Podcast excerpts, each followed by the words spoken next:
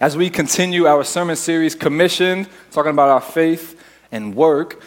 Open your Bible on your phone, on your YouVersion app, or your physical Bible, right? You, yeah, right?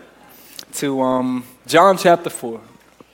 Be in John chapter 4. So. Starting about midway through verse 6 with the word Jesus. Amen. That's, that's where we're starting today.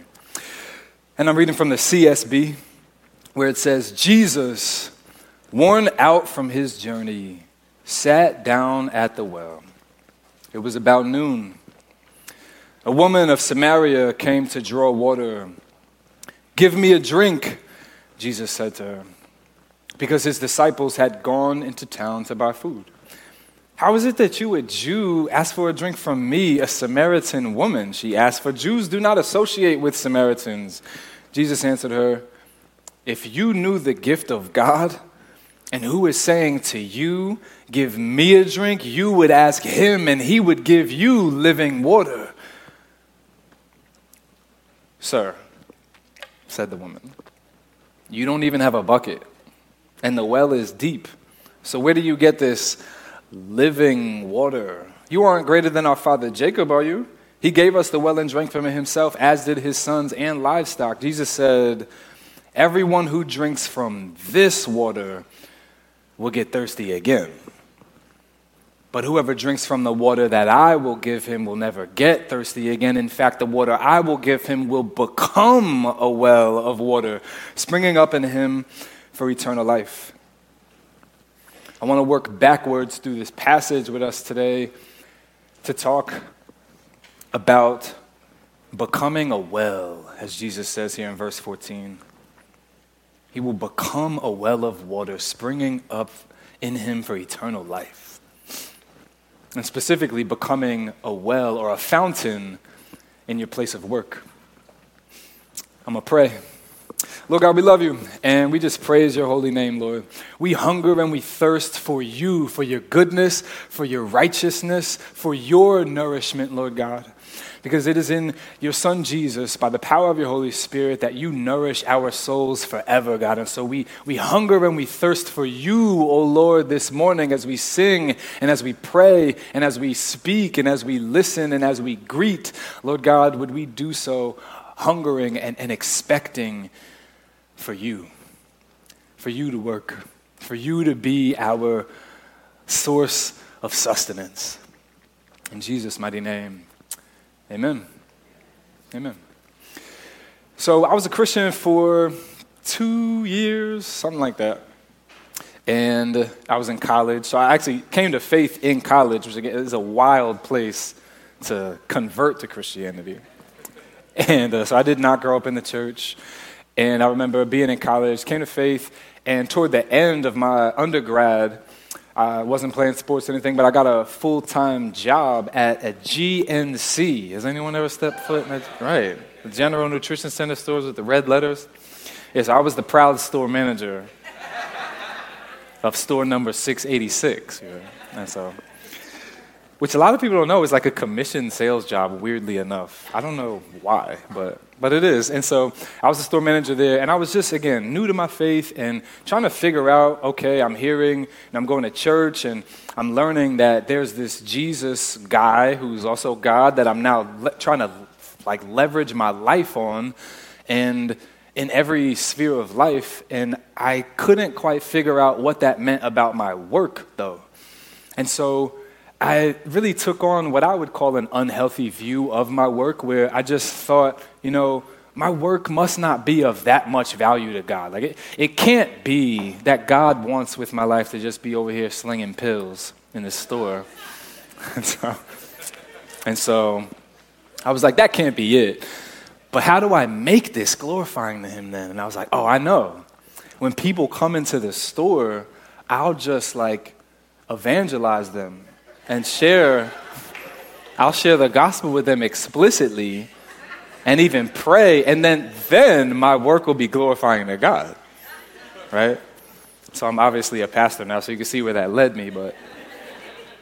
So this woman came in about this time of year, because you know, this time of the year is the time people come into GNCs because we're all thinking about the work we did or did not do to prepare for pool and beach season. And so she came in just looking for some protein to supplement some meals, right? Springtime, almost summertime. And I asked her a couple of consultative questions, but then, you know, I'm searching for a, prayer moment. You know I'm saying? I'm searching for a.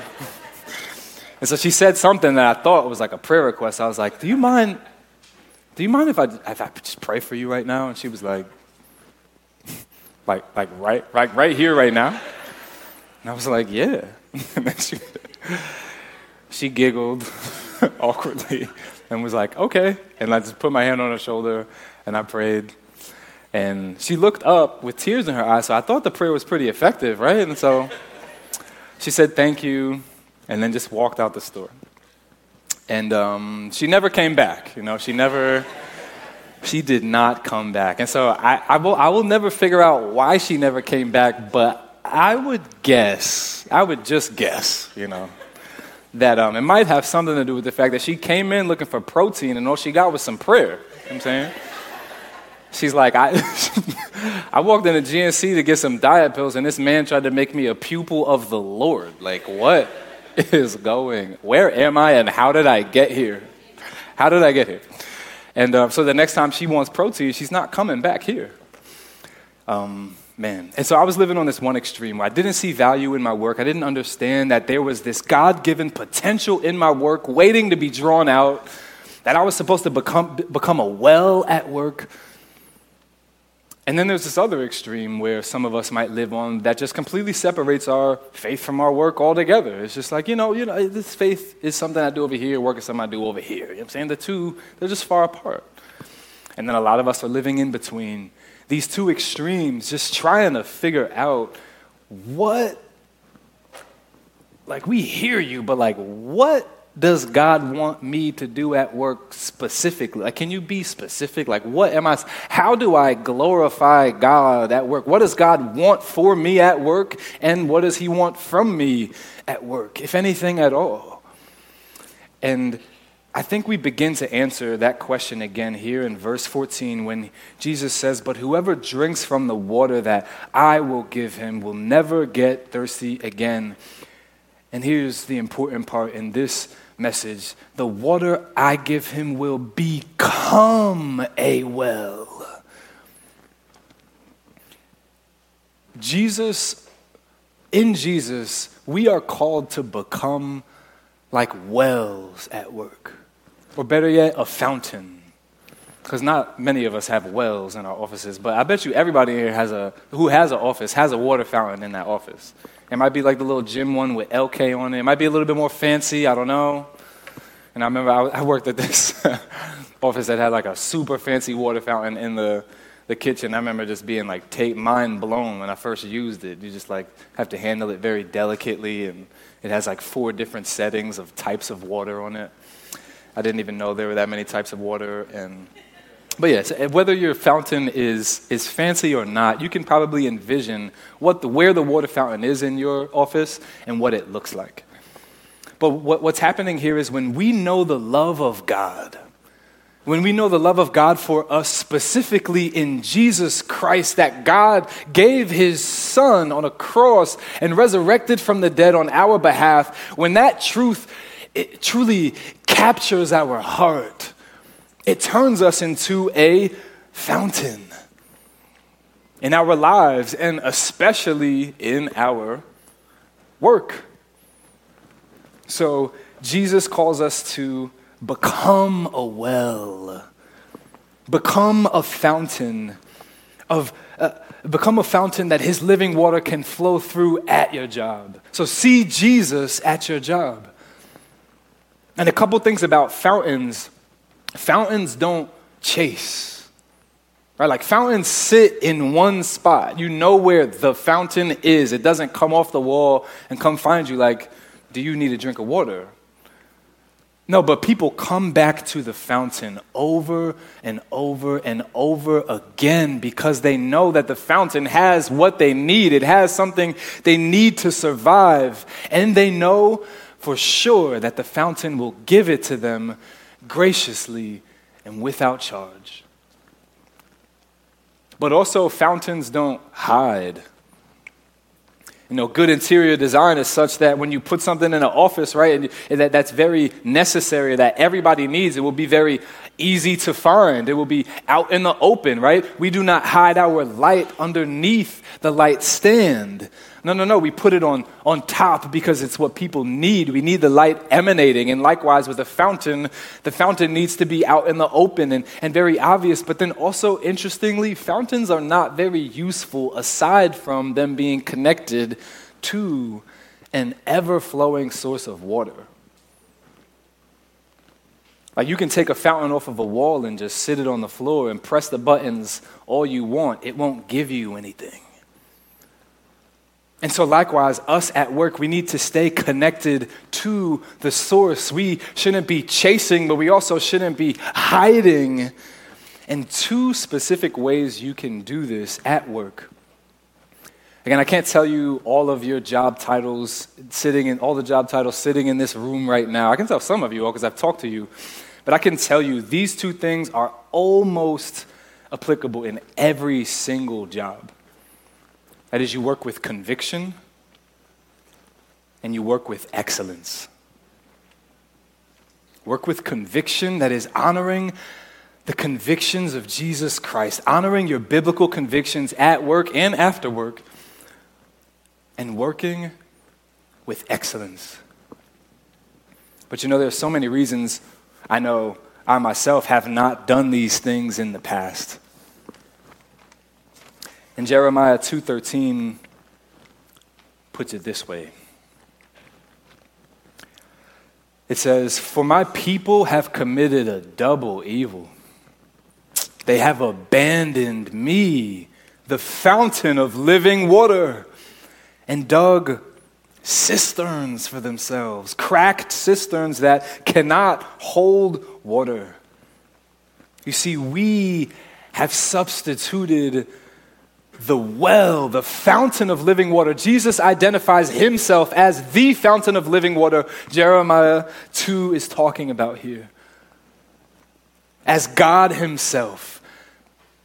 But with our other interpretations in between the extremes or at the extremes, we take up broken cisterns instead.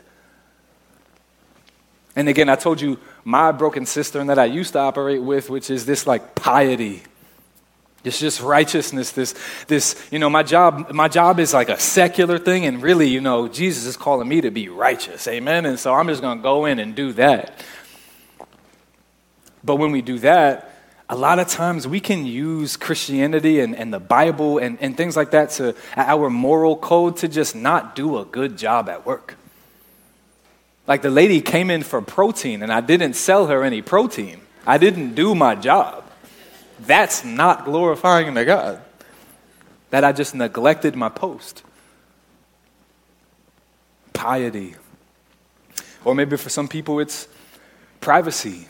I get this a lot as I counsel people in their careers, and especially talking when we get to talking about integrating their faith at work. Some privacy. This, this lie that really is a my generation thing that we just want to separate, oh, you know, my faith is a private thing, right? I keep all my familial matters at home and I keep my work at work and I just try to never let the two cross the boundaries that I've set up. That's just what I, how I was raised, you know?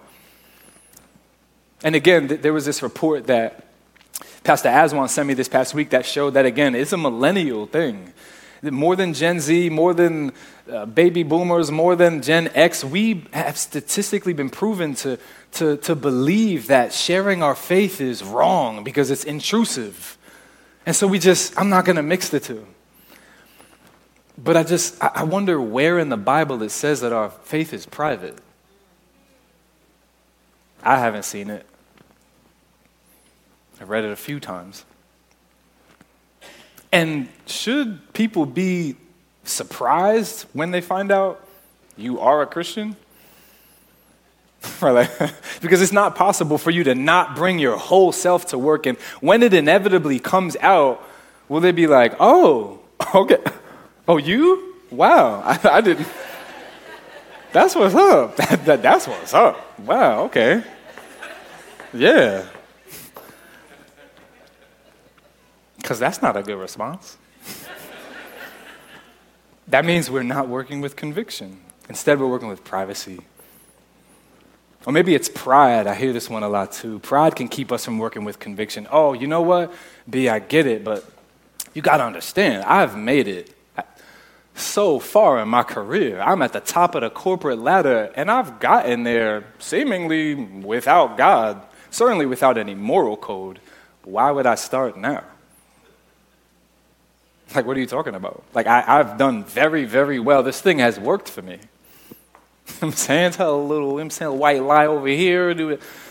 This has worked well. Or even just working very honestly and earnestly without. Like, I'm not thinking about God at work, I'm thinking about code. What are you talking about? But see, that's the same dilemma that the woman at the well has in verse 12 when she says, You aren't greater than our father Jacob, are you? He gave us the well to drink from and drank from it himself. See, what she's talking about is, is this abundance that she has. Because Jacob, if you don't know who that is, is a biblical figure talked about in the Old Testament. And Jacob lived hundreds of years before this moment. And so what she's saying is, Sir, I am, sta- I am now standing at a well, an actual well, that has fed hundreds of thousands of families for hundreds of years, but you, the tired, thirsty man over here, is telling me that you have a source that is more abundant than what I already have before me?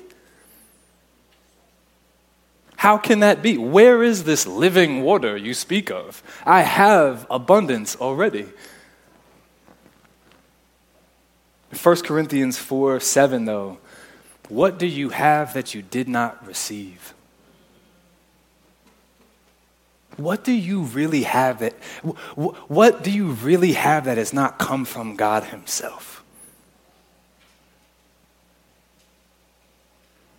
And isn't that the gospel? that God, in His graciousness and His mercy, takes the things we think have worked out real well for us and shows us in Jesus, He is a much better alternative. In Jesus, you will not be left thirsty again. Put down the broken cistern. And then another one is just a paycheck. I get this one a lot too. Like, yeah, yo, y'all been just overthinking the whole Faith at Work series. Like, oh my gosh, like, we get it. You're just taking it too far. I'm just here so I won't get fined. Amen. I'm just here to earn money because this is a good job. I've always wanted to go to this career because it makes money and or it has influence and then it, it, enables me to do the things I really want to do. I really just wanted this job because it travels and connects me with the types of people I like to be connected with. Or I really just do this job because it gets me the money that I want to be able to go to Dubai every now and then. You know what I'm saying? Like, that's really what I want to do. That's really all I want to do. It's just travel or whatever it might be for you. Really, the work is just a means to get that, it's just a paycheck. And I would challenge you Romans 4 4 does say that that is a biblical thought, it's just an incomplete thought. Romans 4 4 says that our wages are not a gift, but they're our due. So you, you're right, you, you are due wages for your work. But you can't reduce the value of your work to the name on your paycheck or the amount of your paycheck. And I can show you this way it's not universally applicable. How do we encourage the people who are experiencing joblessness among us if the value of their work is only tied to what they earn? They're doing a lot of hard work. Application after application, after cover letter after cover. Who likes writing cover letters? After interview after interview. Three interviews in, ghosted. Hard work. Does, is that, that work not of value because it's not earning anything? Or what about the stay at home mom? Working mad hard. and getting paid in tears. Is their work not of value? Or stay at home dad, let's be fair. Right? We have these other occupations. What about students? Student is a crazy, I love to study, so I'm not shaming students, but like you're paying to do work. Like not only are you not making money, Scam, I heard scam out here. Whoa. I'm not going to affirm or deny. Take it what you will, but that's crazy if you think about it. Like, I'm paying you to give me work. Very, very difficult work. And then try to tear me apart. Now, let me not. For that work, um, but that's difficult work. Is that work not of value? Surely you wouldn't say that. Surely, as I asked you this question, all of you are saying, yes, of course. That work is of value. Well, if that work is of value and it earns no money, then how is the amount of money you earn equivalent to the value of your work? That cannot be. That is a broken cistern. And I wonder why we do these things. And I think it makes me think about this restaurant that was started in Dallas, Texas that's called Dick's Last Resort. And it's, maybe you've been there, something like that. And so it's this restaurant. And it's, its whole shtick is that it just promises to give you the most rude, sarcastic restaurant experiences you've ever had.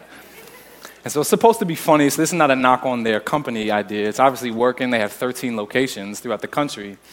Uh, one interesting thing, though, of all 13 locations, none of them are in the Northeast. So it's because the, rude service wouldn't be unique. You know what I mean? No, let me stop. Oh, stop. no, no, no. Seriously, I think it's because we, we would take it too far. Like it would go left. It would really go left. Like somebody walk in there like just on a whim, don't know what's going on, and be like, "Hey, yo, I'm really not playing with you, bro." Like, like I'm really not. I'm not with what you with. Like I'm not. It's not a joke, right? But like, why do we like stuff like that? Like to go pay to be treated rudely? And, and I think I think the concept is this that when we are familiar with what's unhealthy, we grow an appetite for what's unhealthy when we're familiar with the toxicity of broken cisterns, we grow an appetite for broken cisterns instead of the living water that Jesus has his hand out handing you.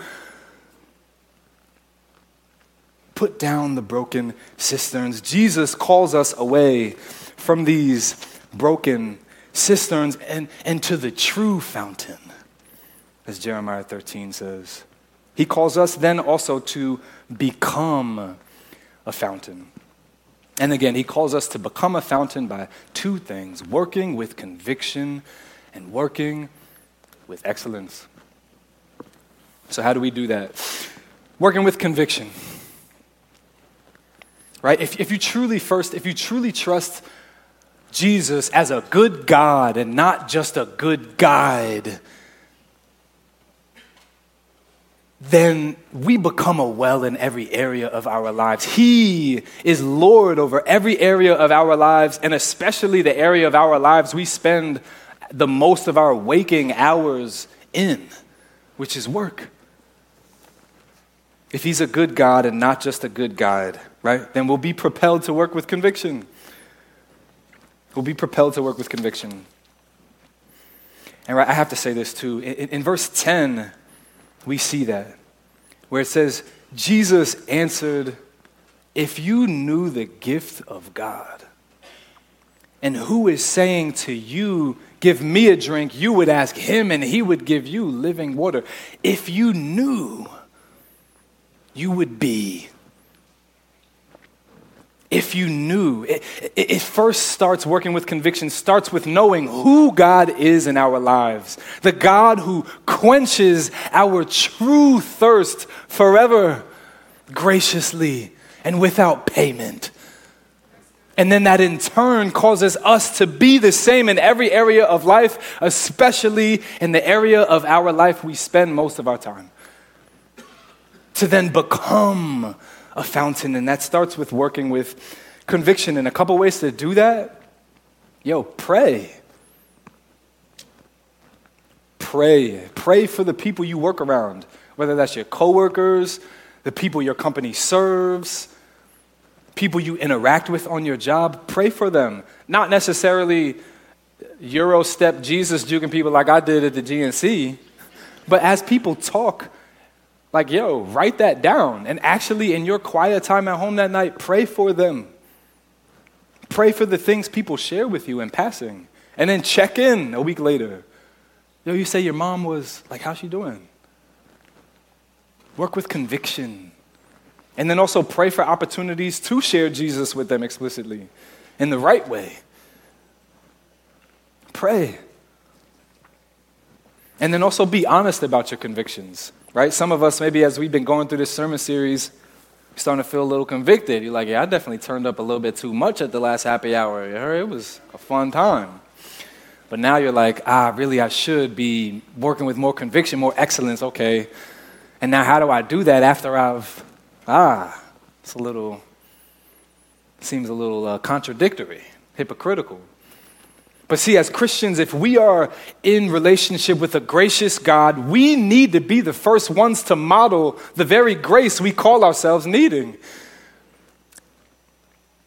That also means being the first to acknowledge when you've dropped the ball at work, or it was your fault at work, the project deadline didn't get met. And being able to ask for forgiveness and, and move forward we should be able to be the ones who are unafraid to be imperfect because we know it is only by our imperfection that Jesus saves us. You know, God can't save perfect people. First Timothy, right? Because of our ignorance and unbelief, God gives us mercy. 1 Timothy 1 12 through 16 because of your ignorance. Model that grace that you need. And then also, work with excellence. Again, I can't tell you all your individual job titles, but I can tell you this good at your work, good witness for Jesus. Bad at your work, bad witness for Jesus. It's really simple math. It really is. I can promise you that being good at your job also makes you a fountain. It makes you somebody worth listening to. It makes you someone that other people want to come to, right? Maybe you master the new thing on your team that's going on right now, and, and that new task that everybody's struggling with that everybody hates, like, oh, we got to do this now. But you become the expert at it. And now people come to you like, yo, how did you, how did you do that? Why is it easy for you? Because you're working with excellence. Right? And, and here's this lie that I believe that, like, just my work in and of itself was not enough. Just me going to work and showing up and doing a good job was not glorifying to God enough. But in Isaiah 6, we see that that is not true. Isaiah chapter 6, starting in verse 2, it says, The seraphim were standing above him as he's like angelic heavenly creatures. The seraphim were standing above him. They each had six wings. With two, they covered their faces. With two, they covered their feet. With two, they flew. And one called to another Holy, holy, holy is the Lord of armies. The whole earth is full of his glory. You see, just by looking at the earth being the earth, just watching the earth earthing, they could see the glory of God. You know, just as you go and do what you do at work, God gave us work. Genesis 2:15. He put Adam in the garden to work it and keep it. Just as you go to work and you do so earnestly and honestly unto the glory of Jesus, that is glorifying to God because there is this God given potential in work. God works and God gave you work. Because work is a natural extension of who you are. It's not the extent of who you are, but your work is an extension of who you are as an image bearer of God, as a child of God. And so just doing so very well does honor Him. Your work has value apart from you. And so when you go to work, there is already God given potential waiting to be drawn out by you. But here's the thing if your coworkers don't even want to work with you, why would they want to worship with you? Nobody yearns to learn from the worst person in the office. I promise you that.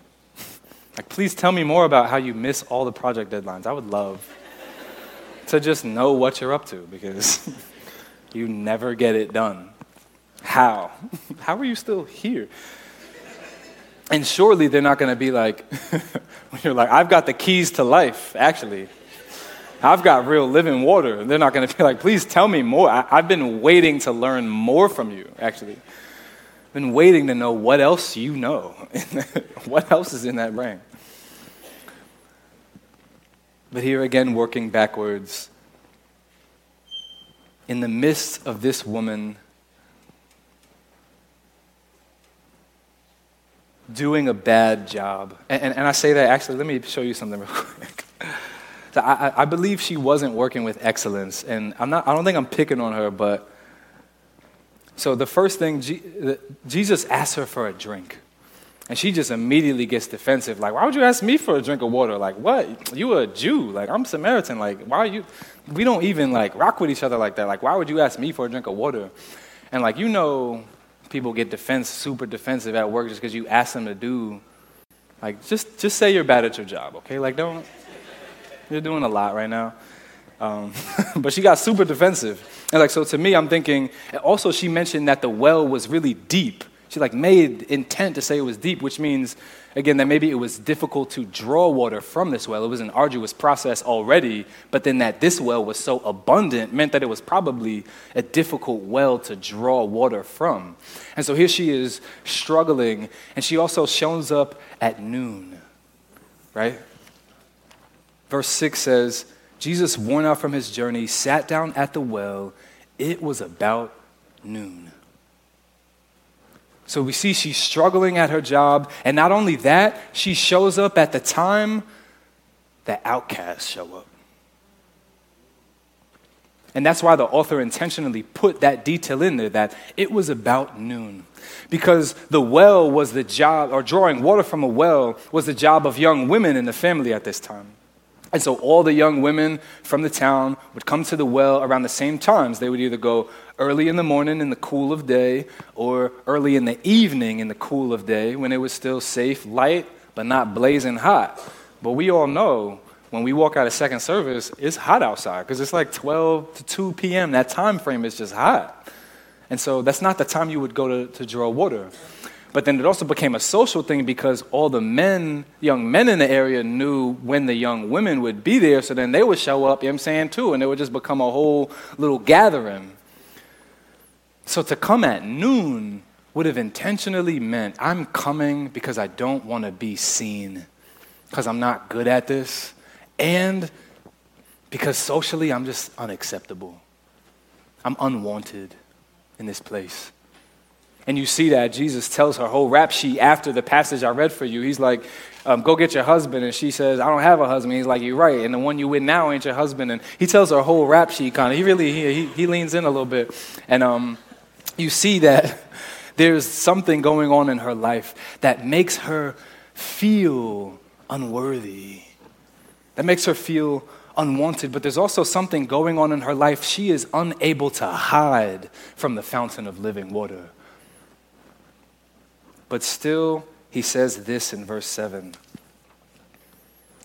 Give me a drink. Give me a drink. And when he said that, again, it wasn't this ploy, this, this juke, this Euro step to get to some gospel presentation. No, it was a bid for relationship. It was a bid to know. Right? When he said, if you knew, it was a bid to, to know who he is, verses 6 and 7, to rely on Jesus, verses 11 through 13, and then also become like him, verse 14. A bid for relationship, not a ploy. And isn't that the gospel? That God, in his grace and in his majestic love could take the worst person at the office and turn them into a fountain of living water by the power of the Holy Spirit.